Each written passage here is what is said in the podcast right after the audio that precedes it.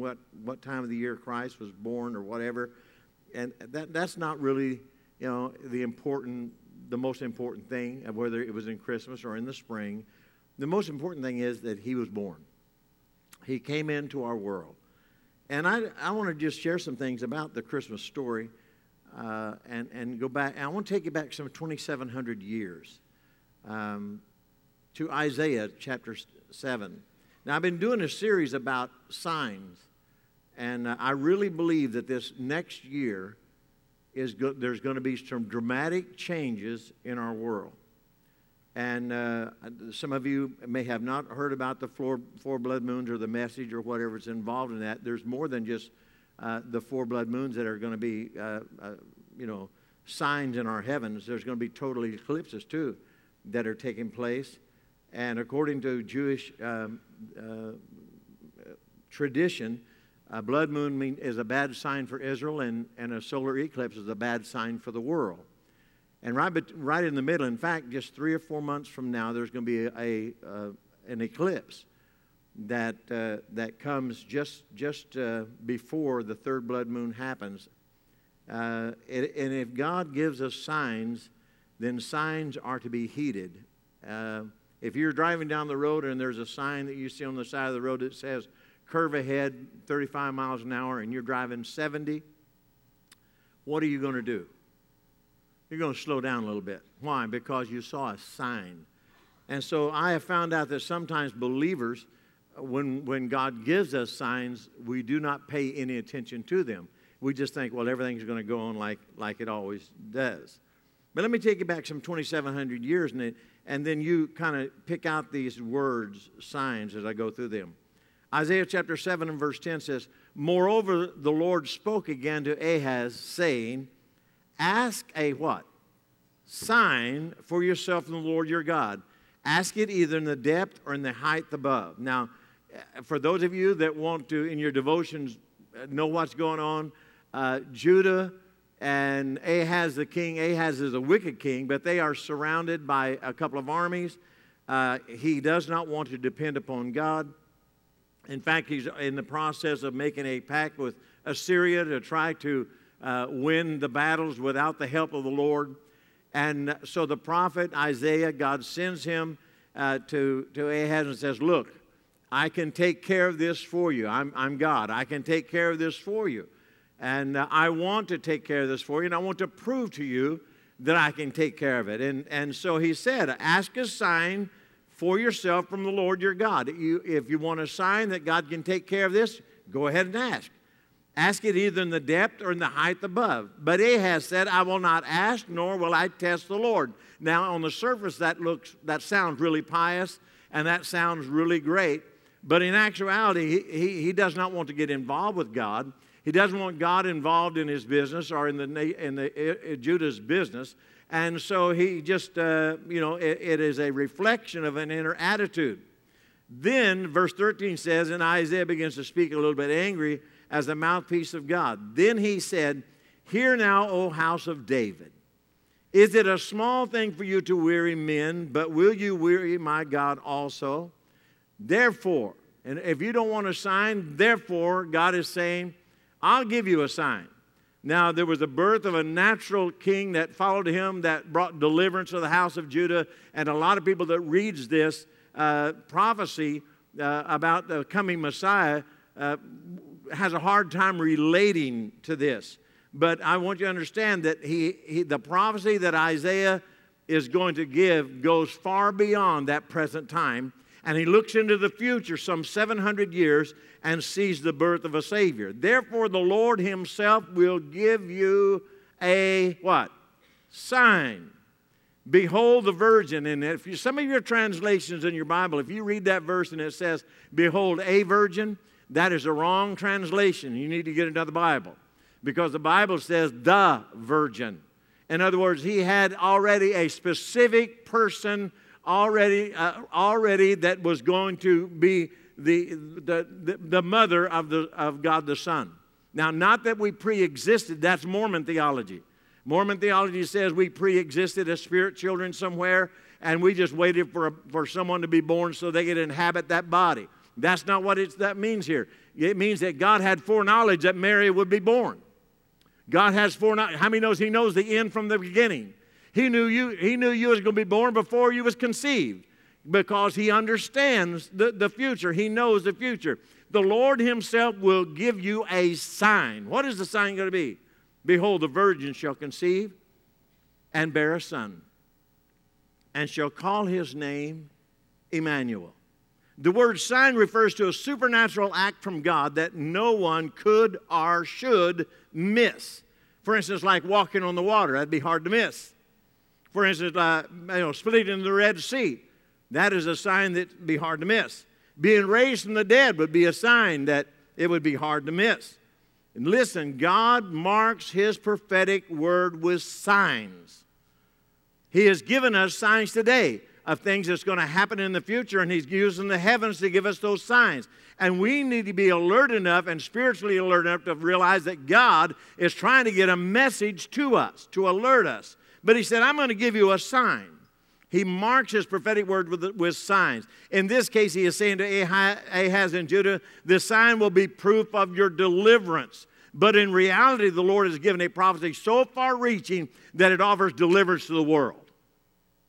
That's awesome. Matthew chapter 1 and verse 22 just simply says this. So all this was done, and he's talking about the Christmas story, talking about what's taking place with Mary and all of them.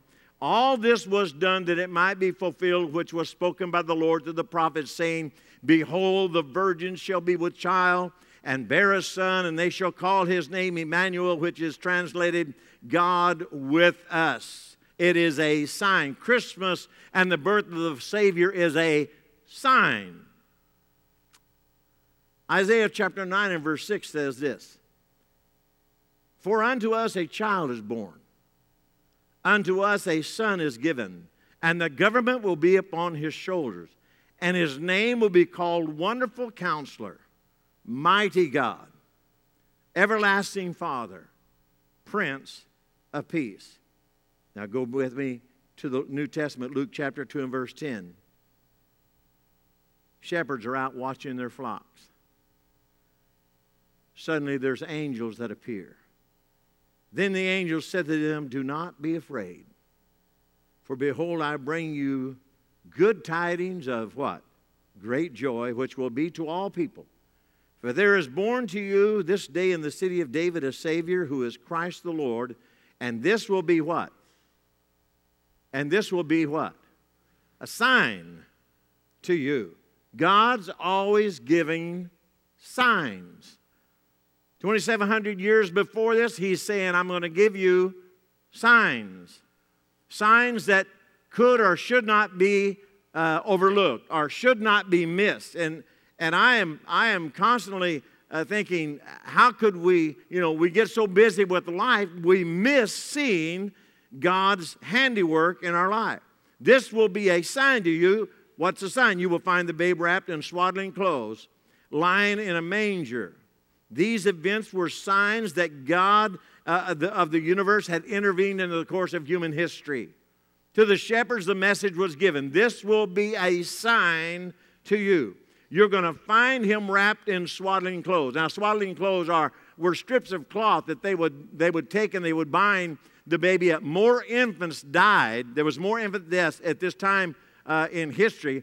There's more infant deaths than any, any time. And so what they tried to do was protect the infant, and they would take strips of cloth and they would bind the infant up to protect him from the elements and protect him uh, uh, from the things that would he would come in contact with. So they would bind him as it was.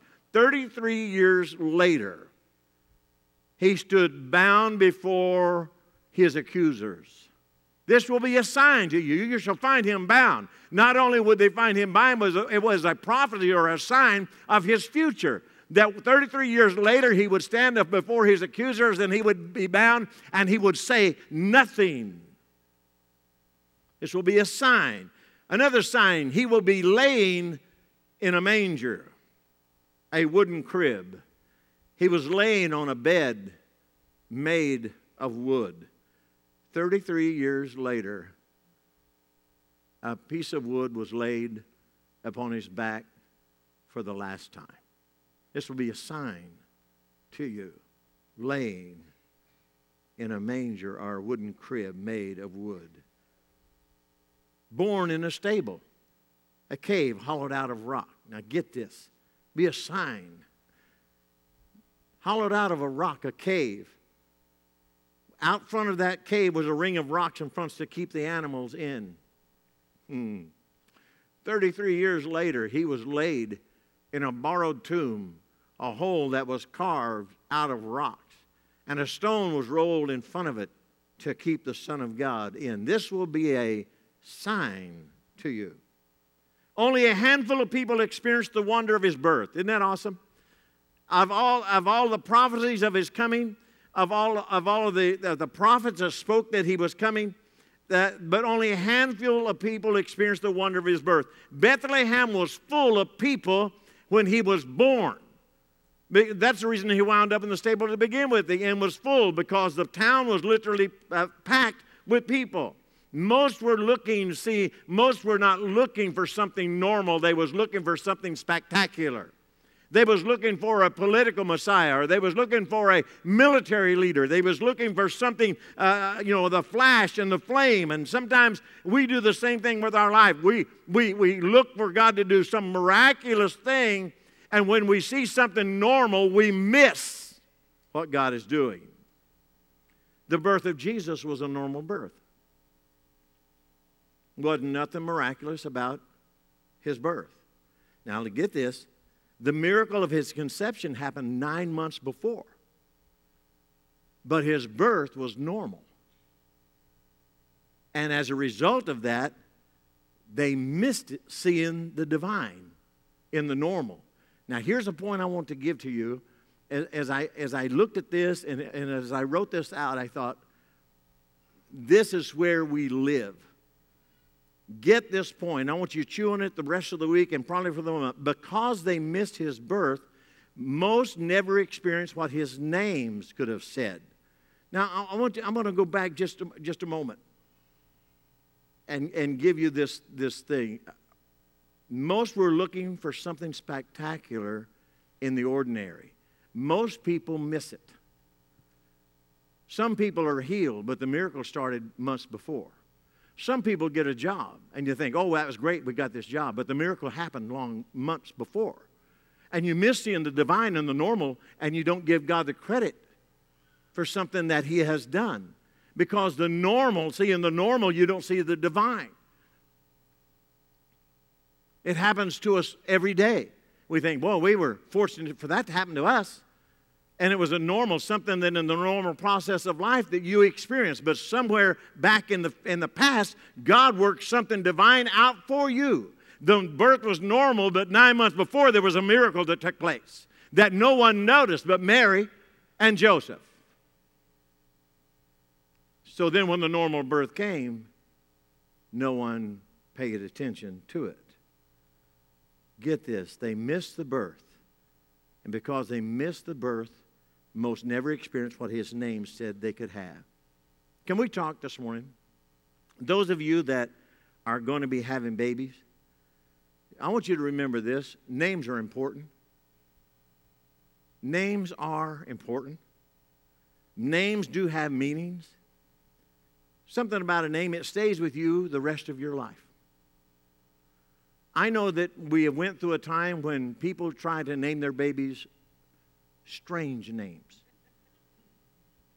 People still try to name their babies strange names. They can't even spell it. What's the baby's name? Yeah, I mean, you can't. Where, where, where'd you get that name?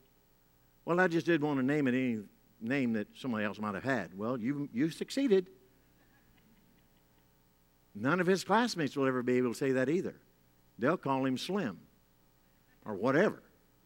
You know, and, and, and I understand that. You know, uh, we, when we named Nancy, we actually put two words, two names together, Nancy Ann, our Nancyan. And so, but, but some people get real. I have a friend who named his kid Shamgar. Shamgar. Don't name your kid Shamgar. If you do, bring him up in a private school. Which he is. And I thank God for that. And every time I see him, I kid him about it. You're the father that named your kid Shamgar. When he gets grown, he should whoop you for naming him that. Just remember, names stick. Names are permanent. You're going to have that name for the rest of your life. Now, I'm not saying you not name your, your, but at least name something you can pronounce and that other people can spell. Huh? Yeah, you need to look at the meaning. I told Nancy, I said, you named your kids James and John. Do you understand what that means? Sons of thunder. Isn't that true? Have you ever read that in the scripture? James and John were sons of thunder. If they didn't like you, they just said, God called fire on them. now, they went through a miraculous transformation and they wound up being apostles of love, but it wasn't in the beginning. They didn't want to kill people. They were had angry. They had that, you know, that's the reason today. One of them, one of them is tormenting one and the other screaming. I think, what's wrong with these kids? James and John, that's what they are. So I figure they get a little bit bigger. I can, I can whoop some of that out of them. No, I wouldn't. Don't take that literally, okay? Grandma, I, would come up missing. Hmm. Be careful what you name your children. What is his name going to be? His name should be called Wonderful Counselor.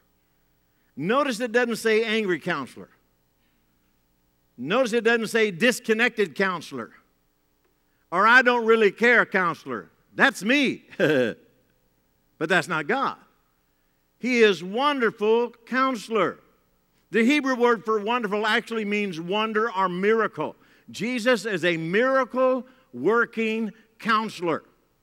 If you and I will apply the wisdom of Jesus Christ to our life, it will work wonders for us. How many times have you seen someone when they came to Christ uh, they bring a, a, life that has absolutely been wrecked and ruined, and they come to Christ, they receive salvation, and they begin to put the Word of God into their life. And over a period of time, of weeks and months, God just absolutely works a wonderful miracle in their life. What is taking place? He is a wonderful counselor. And if you will put the counsel that He gives you to, uh, to apply in your life, it will actually transform you and work a miracle in your life. You and I cannot afford to make decisions without a guiding word from a miraculous counselor. So many of us make decisions without consulting the Word.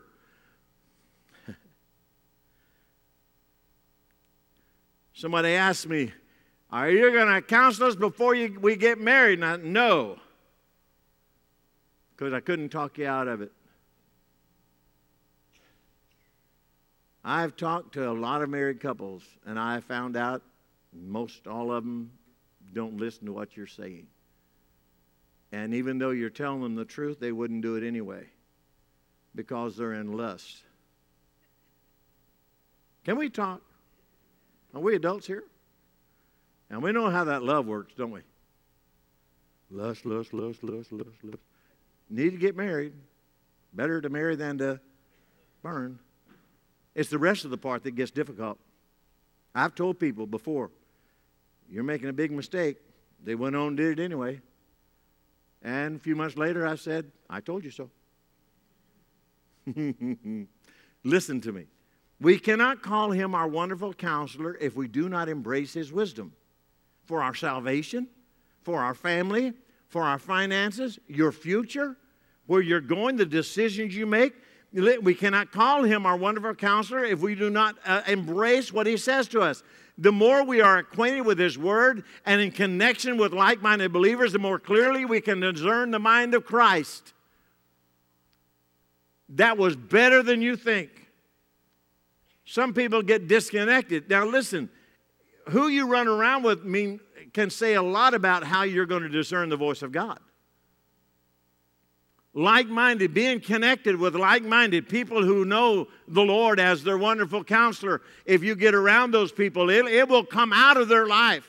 It will, it will, it will splash onto you, and, and, it, and you'll, it'll be easier for you to discern the voice of God. The more we are acquainted with His Word and connected, that's just the way it works. Then notice, whatever He says to you, do it. The first miracle that Jesus performs wine. And Mary's getting involved. His mother is getting involved. Mom's getting involved. And Jesus saying, Woman, what, what's wrong with you? You know? I think that's a Bross translation. I think he was kind of irritated. And, uh, and she said, Well, they have no wine. They're out of wine. So you need to fix it. And um, so she turned, she turned to the servants and said in a, one of the most amazing, it's the, if we would just live by what she said, it would go so good. Whatever he says to you, do it. Isn't that simple? Whatever he says to you, do it. And then, of course, the miracle took place. He is a what? Wonderful counselor. He is a miracle worker. The, the servants obeyed what, what Jesus told them to do, and the result of there was a great miracle uh, uh, that water was turned into wine. But it would not have been turned into wine if people hadn't obeyed what he said. Is that making sense to you this morning? Whatever he says to you, do it. It's not just having a word that brings the miracle, it's walking in that word. Don't be afraid. You can trust God's directions. You've got to conquer your fear. Has God told you, has God given you a word? I'm not talking about, I'm talking about this. Do, do you have a promise? Do you have do you have a word from God? Then conquer your fear and start walking in what God has told you to do. It may, it may come to a normal, you know, you'll get that interview, you'll get that job, you'll get that, but I'm telling you, it'll start with the miracle of you obeying God. And then along the line somewhere, God's going to intervene. You might not even recognize it. You might not even see it, but you'll be, and it'll be just a normal response. Wasn't I fortunate? And when that wasn't I fortunate it happens, remember who caused it. Remember who directed your steps. Trust in the Lord with all your heart. Lean not to your own understanding. In all of your ways, acknowledge Him, and He shall direct thy path. He is a wonderful counselor. He's a mighty God. First of all, He's not just a baby born in the stable, He is God the Son. He is mighty God. As a mighty God, He has the power to make His counsel come to pass. Listen, when God gives you a word and when He gives you a word of counsel, remember that the same God that gave it to you has the power to bring it to pass. Why? Because He is a mighty God. The God you serve is not anemic. The God that you serve is not weak. The God that you serve is not, is not uh, someone who is not able to bring His word to pass. He is a mighty God the counsel he gave to you, he is able to perform. Numbers chapter 23. Put this to memory. God is not a man that he should lie, nor a son of man that he should repent. Has he said and will he not what? Do it? If God gives you a word, is he able to do it? Is he able to perform it? Or has he spoken and will he not make it good? If God has spoken to you, can God make his word good? At some point, God will redeem His word. Mighty God is also a military term. He is the God that fights for His people. Facing some challenges, facing some issues, mighty God is with you. Going through some tough times, for though we walk or we live in the flesh, we do not war according to the flesh. Read 2 Corinthians chapter 10 and verse 3. For though we walk or though we live in the flesh, we do not war according to the flesh. We don't, we, don't, we don't use fleshly weapons. We don't use M16 rifles. We don't use grenade launchers. We don't use those kind of weapons when we're walking with the Lord. He is a mighty God. Verse 4 says, For the weapons of our warfare are not fleshly, but they're mighty in God for the pulling down strongholds. Anything, what strongholds? Anything opposing the counsel of God. Anything the wonderful counselor has told you, he can give you the strength to overcome it and to walk in it. Amen. Thank you for that great hand of applause. yeah. Is God able? God's able. Anything opposing the counsel of God, if God has given you counsel, if God has given you word, the mighty God can bring it to pass in your life. Spiritual battles require spiritual weapons. Our warfare is not against flesh and blood. Remember who your real adversary is. the one that, that, that, wants to oppose, that opposes you, the one that, that, that is behind all the chaos in our world, behind a lot of the chaos in your life. Who's behind that? The enemy wants to defeat you. He wants to keep you depressed. He wants to keep you in sorrow. He wants to keep you sick. But you have a mighty God. And the weapons of your warfare are not flesh, but they're mighty through God to the pulling down of strongholds. Good news the plan of God that he set in motion 6,000 years ago is on schedule. And the plan of God that he has, that he has uh, got, got started in your life, he is Alpha and Omega. And he is able to complete that which he has begun in your heart. God is able. Though you're opposed, I want you to know all of us are opposed. But with God, I'm telling you, you are more than a match for your enemy. The plan that God set in motion 6,000 years ago is on schedule. And despite the efforts of the devil and fallen angels and stupid people, his plan will not be defeated. Maybe I should have struck that out. Wipe that off the tape. Why? Because he's mighty God. He's mighty God. He's not only a wonderful counselor, if you've got a word from God, He's a mighty God and He can bring it to pass in your life. The everlasting Father. A lot of people get confused with this. He is the Father of eternity, He is the Father of time. He is above, before, and beyond time. He, Jesus, is the possessor of eternity. Eternity does not possess Jesus, Jesus possesses eternity. So he is called the everlasting Father. Now, notice, anybody that creates something is called the father of it. And he's the one that created time. The Father willed it, God spoke it into existence. There was not anything made that was made that was not made without the Word of God or Jesus. He's the creator of this. He has recognized. And don't get this, don't get this statement uh, mixed up with the Trinity. A lot of people, you know, theologians debate, you know, how can Jesus be the everlasting Father? Well, he's everlasting. And everlasting is a result or, uh, uh, uh to time. He is the one that set time into motion. And as a result of that, He is the Father of it. that this is a statement about His character of our Lord. All that a good Father is, Jesus is to His people. Isn't that the truth? All that a good Father is, Jesus is to His people. Like a Father, He cares for you. And because He owns eternity, He can give you eternal life. Run that, you need to because He owns eternity, He is able to give you eternal life. Why is that important? Because we're all dying. Every day that you live is a bonus. Some are, are young today and they think I'm going to live for X amount of years. You don't know that. You don't know that at all. There was a young teenage girl that was dropped off by her parents here several years ago, right in front of the church. Her parents thought she was coming in here. Do you remember that? Her boyfriend picked her up. She never made it into the church. Her boyfriend picked her up, and right out here, within 30 minutes after she was dropped off the church, she was dead. Because her and her boyfriend lost control of their car out there close, close to where your dad lived. Ran into a tree and they was dead. Just because you're young, you better not think that you're going to live forever. That's the reason the everlasting Father is important to you because He's the only one that can give you everlasting life. Because after we leave this world, there's another world to come.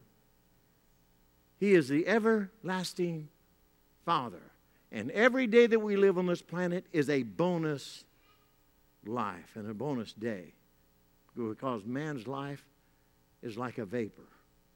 Dying men need an undying Savior. Wonderful counselor, mighty God, everlasting Father, Prince of Peace. Literally, it means the Prince who is coming brings peace. Peace speaks to his nature. Prince speaks to his rank or position. He is the Prince of Peace. Not a day goes by in our world that hundreds of people are not murdered. What is shocking to us is that murder really doesn't, and killing doesn't shock us too much anymore because we are exposed to it so often. They even now show it on YouTube, show them beheadings. Now, I have never watched that stuff, the, but they said they showed that the, some of the beheadings overseas was shown on, I believe, on was it on YouTube? And millions of people around our world watched it. Yes, it was disgusting. Yes, it was it was violent, but millions of people watched it and we were no longer shocked by it. Did you know that there's more wars being fought today than there has been in the last two centuries? Now, this is a sign. What will be the sign of your coming? There will be wars and rumors of wars. It's signs. It is evident that there's no peace on our planet. But the real question should be is there peace in your heart? Someone said the only time the world experiences peace is when everybody stops to reload. But there's a lot of truth in that one. Notice this. In the past, he made peace with God for us. Man. In the past, he made peace with God for you. It's available for you. 2,000 years ago, he made peace. In the present, those who come to, feel, to him find peace in their heart. In the future, his coming to this earth will usher in peace for this world. His kingdom will be a kingdom of peace. Why? Because he is the Prince of Peace. Amen. Wonderful counselor, mighty God, everlasting Father, Prince of Peace. Steffi, will you come? I'm asking you today do you have peace? This will be a sign unto you. You shall find him wrapped in swaddling clothes, lying in a manger, bound by grave clothes. 33 years later, he was bound, stood before his accusers saying nothing, waiting to make peace for our world.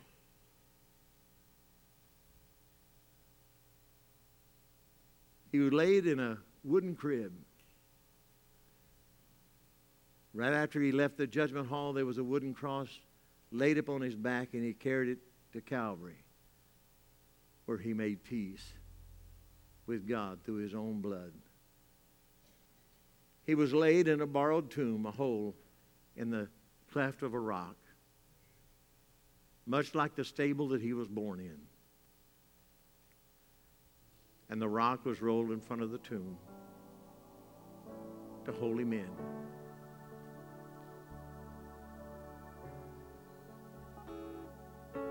But he didn't stay there, did he? Came out. Now he's our wonderful counselor. He is a mighty God because the grave couldn't hold him. He is an everlasting Father. He's a Father to you and I. And He's the Prince of Peace. Do you have peace today? Is all well with you? If you're here and you don't know Christ as your Savior, don't miss the sign. Don't miss the sign. Because your sins, my sins, put him there on that cross. And he wants you to take advantage of the provisions he made for you. You know, the gifts of Christmas, you know, for God to love the world that he gave the gift that God gave will be reenacted today in, in our Christmas season by people giving gifts. It's one thing to acknowledge the gift under the tree. It's one thing to acknowledge that even read the tag on there to know who the gift is from. But it's another thing to receive that gift open up that gift and claim it as your own. Wouldn't it be great for the miracle of salvation to take place in your life this year at this Christmas season? Every head bowed. Father, I, I present this congregation to you. Signs all around us. Signs of your provision, signs of your love. For those who are, who are here that do not know you, let them be made aware of the signs that you have given to get people's attention. The gift has been given 2,000 years ago. The gift has been given, and millions of people have received that gift. But there's people here in this service today that that has never received the gift of your Son. Today, in this service, I pray that that gift will become a reality for them. They'll receive you as the Lord and Savior of their life. Greatest gift, everlasting life. Everlasting life. Confirm your word with signs following this morning, Jesus. In Jesus' name. In Jesus' name. You're not here by chance today, but you're here by God's design. For those of you that don't know Christ, you may have been here before, but today's a special day. And you've heard one more time the message of Christmas and the peace that God is offering today, and I challenge you to accept that gift today by a simple act of faith and of the will that you'll reach out and allow God to come into your heart and life. And peace will be declared. You'll find him to be a wonderful counselor. You'll find him to be a mighty God. You'll experience eternal life. You'll experience peace. Stand with me all across the building today.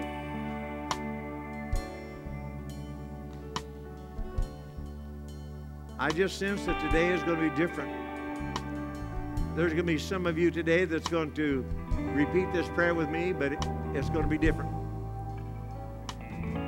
Going to be different this morning. I sense it in my, my spirit. You're going to say this prayer, and you're going to say it in faith, and for the first time, Maybe you're going to open up your heart for the Savior to come in. You're going to receive the gift of Christmas season. I want everyone to follow me and repeat after me Lord Jesus, forgive me of my sin. Come into my heart and make me new.